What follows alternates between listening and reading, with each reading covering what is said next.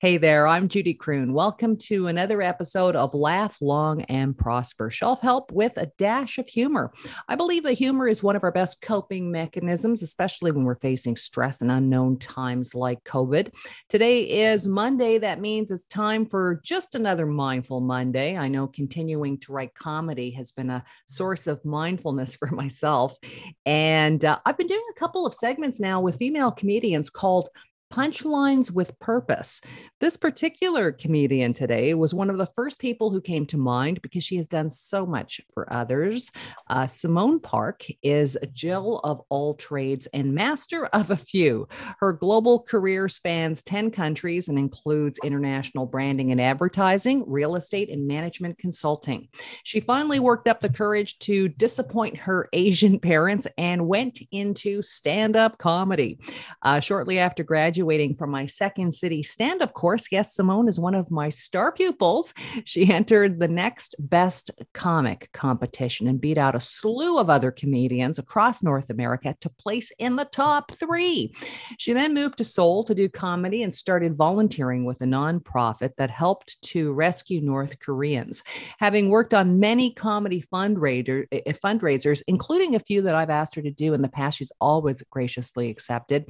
Simone then created created her own fundraiser. And despite not knowing anyone in Korea nor, nor speaking the language, she gained numerous corporate sponsorships and raised enough to fund the rescue of two and a half uh, North Korean refugees. And I want to ask her about that in a second.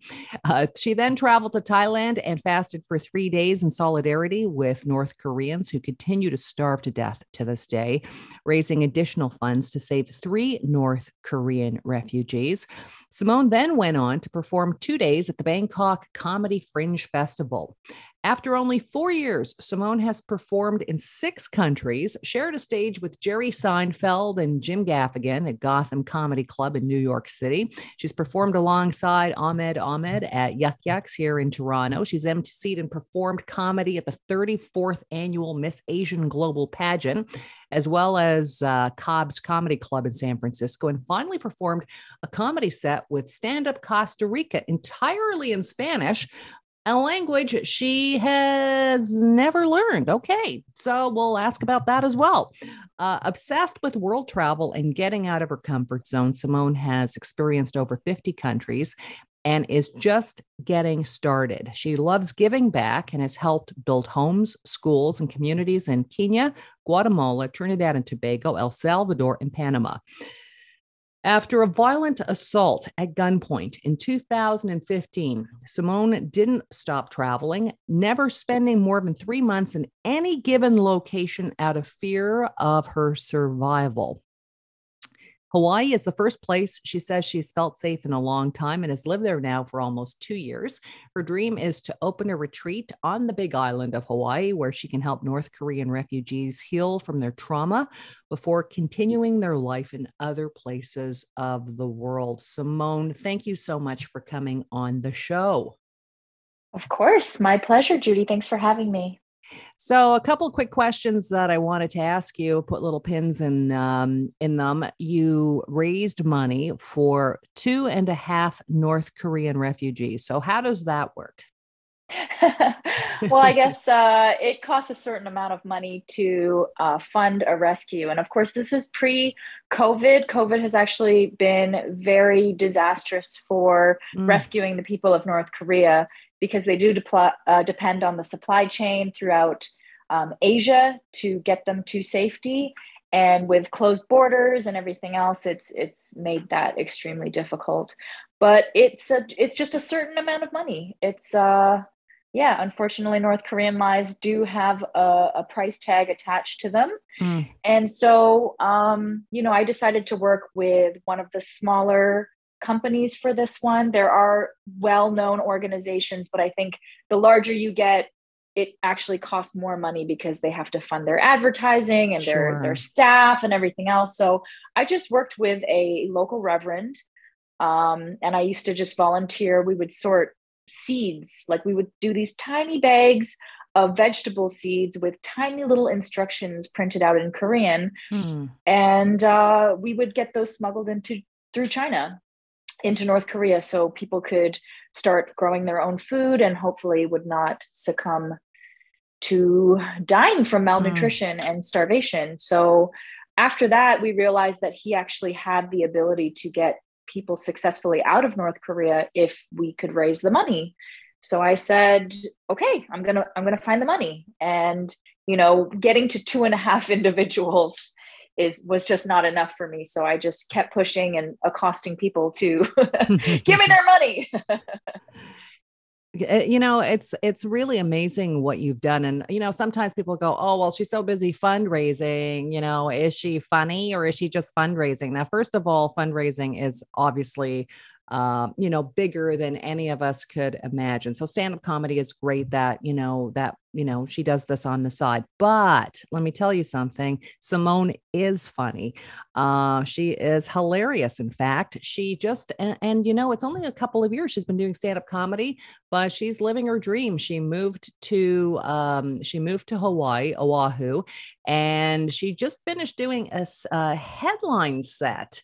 Uh, at the Blue Note um, so yes, yes, she's funny. And Simone, I wanted to ask you that because we had talked about your set just a couple of weeks ago. I wanted to ask you, how did your set go? It went well. I'm actually, you know, as an Asian person, it's very hard to say that I'm proud of myself, but I will go that far. I will. I will say that I am proud of what I did. I did reveal a lot. I think you know a little bit about my life, and you know, it hasn't been easy. So I've had a lot of mm. trauma, and I think mm-hmm. I just tried to insert so much of that into my set. Mm-hmm. And uh, you know, I it's it was my time. So I I did what I did. I think I touched upon five very traumatic incidences in my life. Mm. Um, and then one bit of feedback from someone that I actually met when I was in South Korea. She lives here now. And she said, you know, maybe maybe going from rape right into the KKK was a bit much, but otherwise the set was great. So,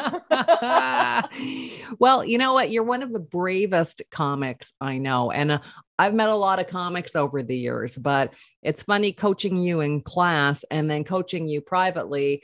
You're you don't take the advice, which I laugh at all the time because it obviously works for you because you know, you've developed over an hour worth of material in such a short amount of time. But, you know, I say, to Simone, you know, start with something safe. And no, you write something brand new. You start with something brand new. go, well, maybe this is kind of a touchy subject. Maybe you want to ease into that. No, you get right into it, warts and all. And um, I've always really, I really admire that about you. It reminds me of the first setting you did that you did in my class when you talked about being robbed at gunpoint. And it was, yes, it was a heavy topic, but you were able to make it really funny. And as a result of your ability to walk that thin line of taking heavy, heavy material and then making it funny, you know, you have become a beacon, I think, for survivors. You have become a beacon for women in terms of, well, shit, if she can find the comedy in something like that, if she can be brave and she can, you know, bounce back and and make it work for her, then then maybe I can do that. So let's go to that story. Um, uh, because as I said, you it was one of the first stories that you had shared in class. You know, most people they're so afraid when they start a stand-up comedy class, and that was your first thing that you did in front of the classroom. I was like, wow, this is this person's not taking any eh, taking any prisoners. So tell us, uh, tell our audience what happened. Uh yeah, um this was Thanksgiving 2015. I was in California at the time and uh man wanted to I think he wanted to rob me. I don't think it was like a rape mm-hmm. situation. Mm-hmm. I think he just wanted to rob me. And uh, at that time, I was quite transient and I was just traveling around. So my passport was my lifeline. And unfortunately for me, mm. I never travel with my passport. I had it on me that day. I was actually picking up an old gig, like this job that I used to do where I got to travel all over the world.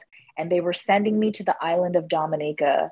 And I had my passport, and a guy just, you know, pulled a gun on me um, being from Canada, not too familiar with guns. And it was incredibly scary. Um, he did hit me, punched me, pistol whipped me. Um, but I got up and, you know, my inner voice was screaming that if I didn't fight, this man was going to kill me. So I fought and I beat the shit out of him and I robbed him. So I turned it around and he didn't get anything from me. Um, so after that incident, I didn't realize that for the next six to seven years, I I only spent maximum three, maybe four months in any given place.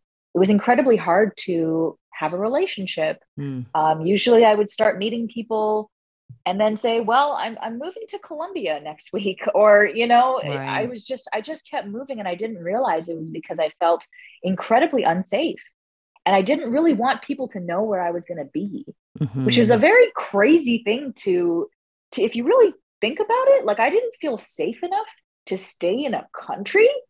yeah, I know. yeah, it's so weird, but I didn't realize that it didn't set in until you know, I've been in Hawaii for almost two years now, and I feel safe here. And feeling safe enough to, and I, have also started therapy. That might, uh, that's probably another thing. That, that could really be, yeah, that could be a reason.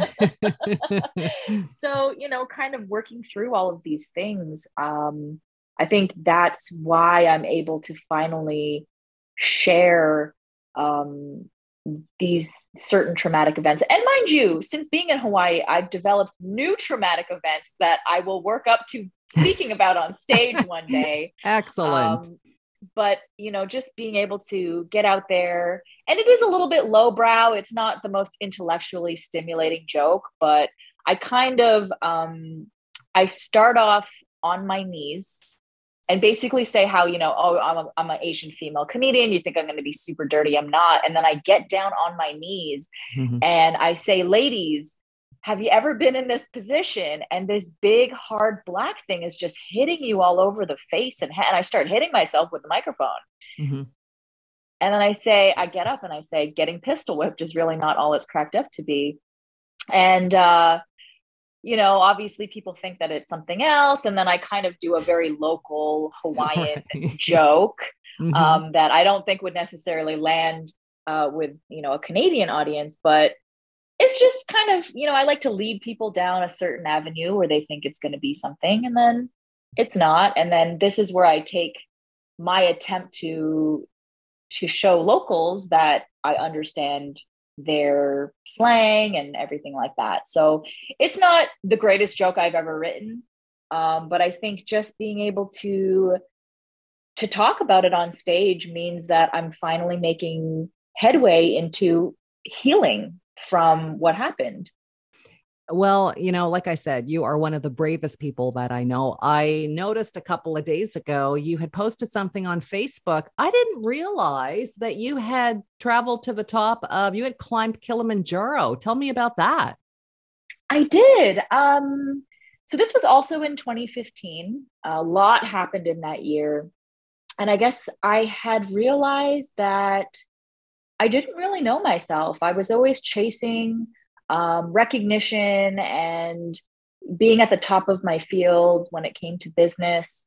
So I didn't I didn't know who I was. I didn't know what I liked. Um, and so I granted myself the entire year, 2015, travel wherever I needed to go, just explore, figure out what I liked, what I didn't like. It was just the year of Simone. And I started that off uh, traveling to Africa, Africa. Um, I had lived in North Africa for work, but I I wanted to go to like the heart of Africa. So I went to Kenya and Tanzania, and um, I think I had actually seen. I had gone to a a workshop or an event once in Toronto, and uh, they asked people to get on stage and talk about their their greatest accomplishment. And I remember this this guy. He got on stage and he said, I summited Mount Kilimanjaro. And I said, well, if that white guy can do it, I can do it. no, I didn't say that, but you know, it didn't even dawn to me that there was this mountain and you know, I was going to Africa and it was in the vicinity. And so I kind of started thinking, well, could I do that? What does it take? And uh, this other woman actually was going to do it with me and then she dropped out because she, you know, got into a relationship and just totally disregarded our trip to Africa. And I hmm. said, well, I guess I'm doing it alone.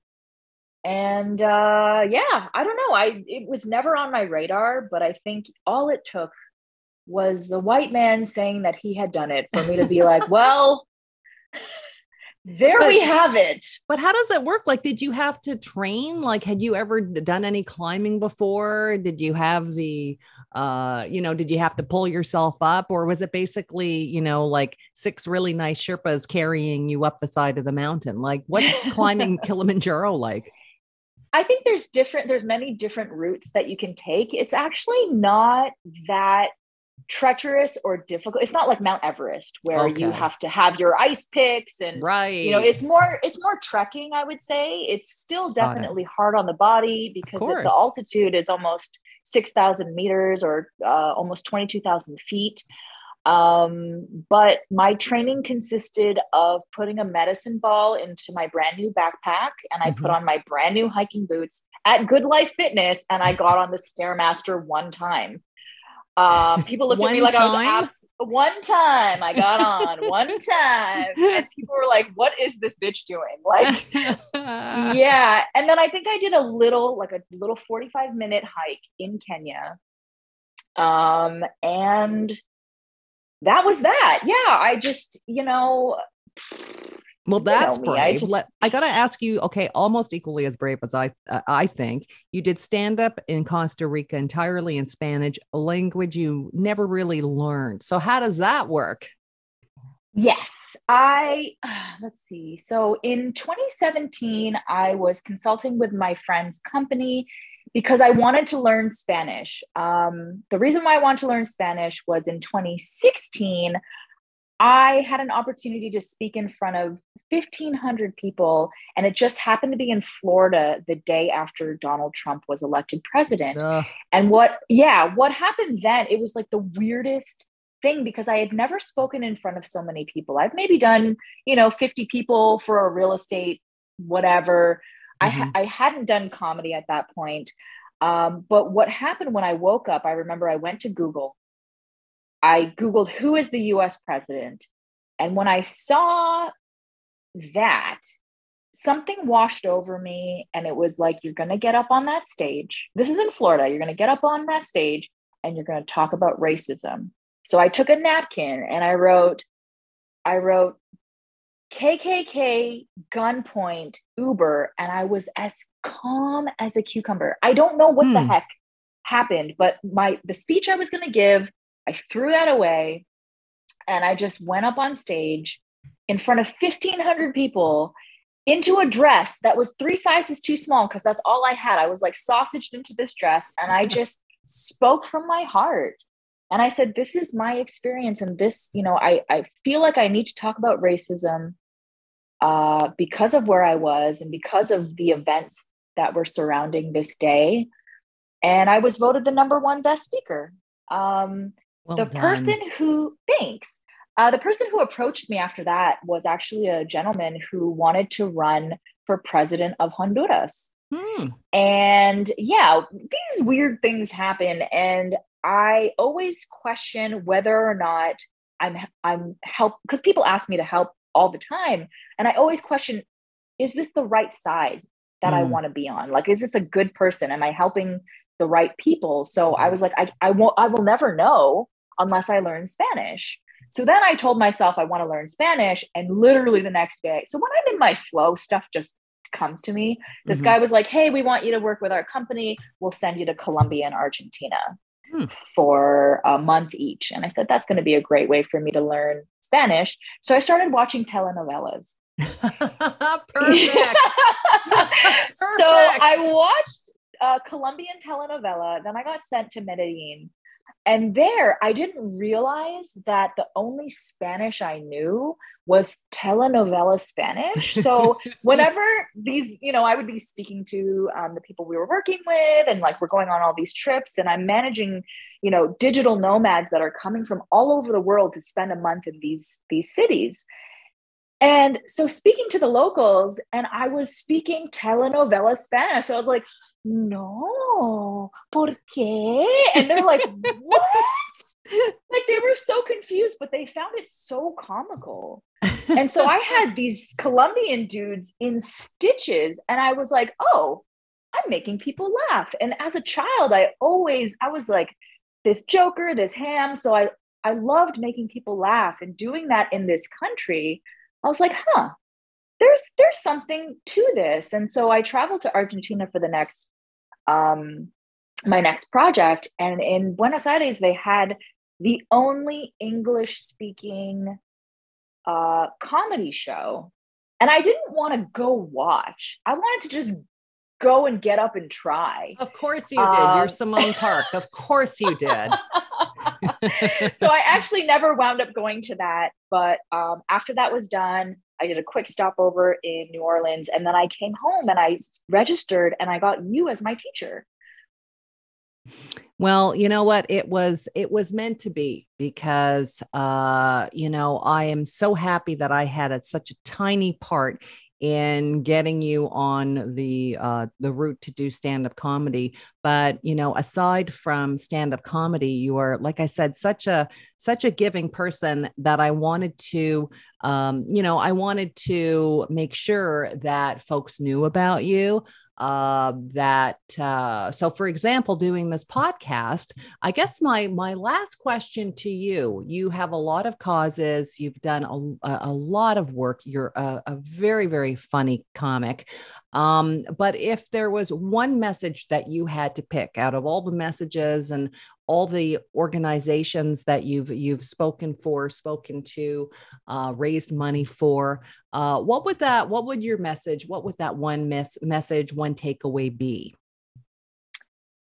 Hmm, that's a great question. And also, you're being very humble. You were definitely more than a small part on my journey. I would not be where I am today if it wasn't for you. So I just want to make that very clear. You've been hugely impactful on my comedy career and my Aww. life, Judy Croon. So thank you to you.